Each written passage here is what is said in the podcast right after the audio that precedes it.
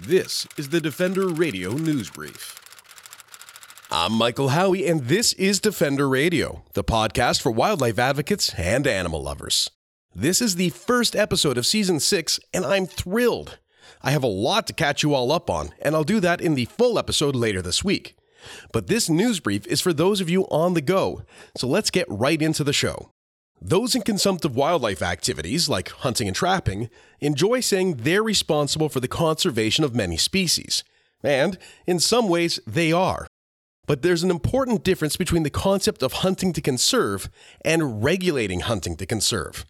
And that's the subject of a paper by Doctor Adrian Travis, along with Doctors Kyle Lartell and Paul Piquette. Differentiating between regulation and hunting as conservation interventions, published in the August twenty eighteen edition of Conservation Biology, takes on the difference a word can make in conversation and policy. The need for such a paper is not new, says Doctor Travis. As one of the reviewers pointed out, uh, many of us roll our eyes or chafe at the assertions that are made in the conservation science literature and public presentations about hunting as a conservation intervention. So we've been rolling our eyes and chafing for a long time.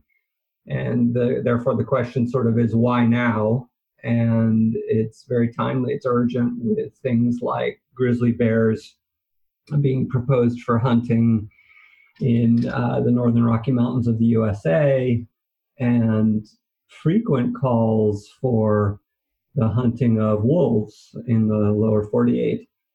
Uh, but it also happens in other parts of the world. And, and that's why a journal like Conservation Biology, with an international readership and a high impact factor, would pick up our diversity opinion. That, that's the name of the article. That is not to say that hunters have not contributed to wildlife conservation. It's well documented that many conservation projects, from habitat restoration to outright habitat protection, stem from hunting organizations. However, those are not direct methods of conservation, Doctor Travis says. Those are all indirect actions, indirect contributions to preventing extinction. And one shouldn't underestimate those. But there are dozens of indirect actions that have contributed to preventing extinction, such as change in society's attitudes and norms towards how we treat wildlife and nature, changes in land use and agricultural practices, right? All of those have indirect effects. But the claim that hunters or hunting prevented extinction, saved wildlife, those are claims about direct conservation action. And, and when you look at straight in the eye, the only direct conservation intervention was regulating hunting. It was regulating the overexploitation and enforcing laws against commercialization and against poaching. Those are the direct interventions.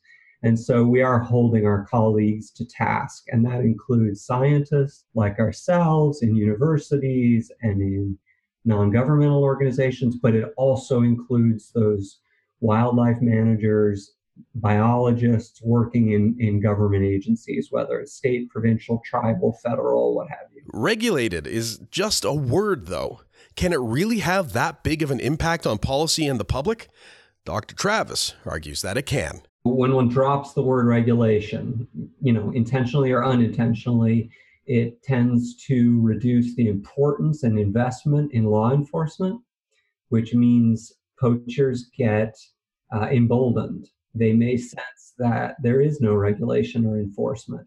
And throughout, across the U S, we've seen a resurgence of poaching, especially for uh, threatened and endangered species, especially for our large predators. So poachers and other environmental crimes, uh, they get emboldened when policymakers and the public stop emphasizing regulation and enforcement.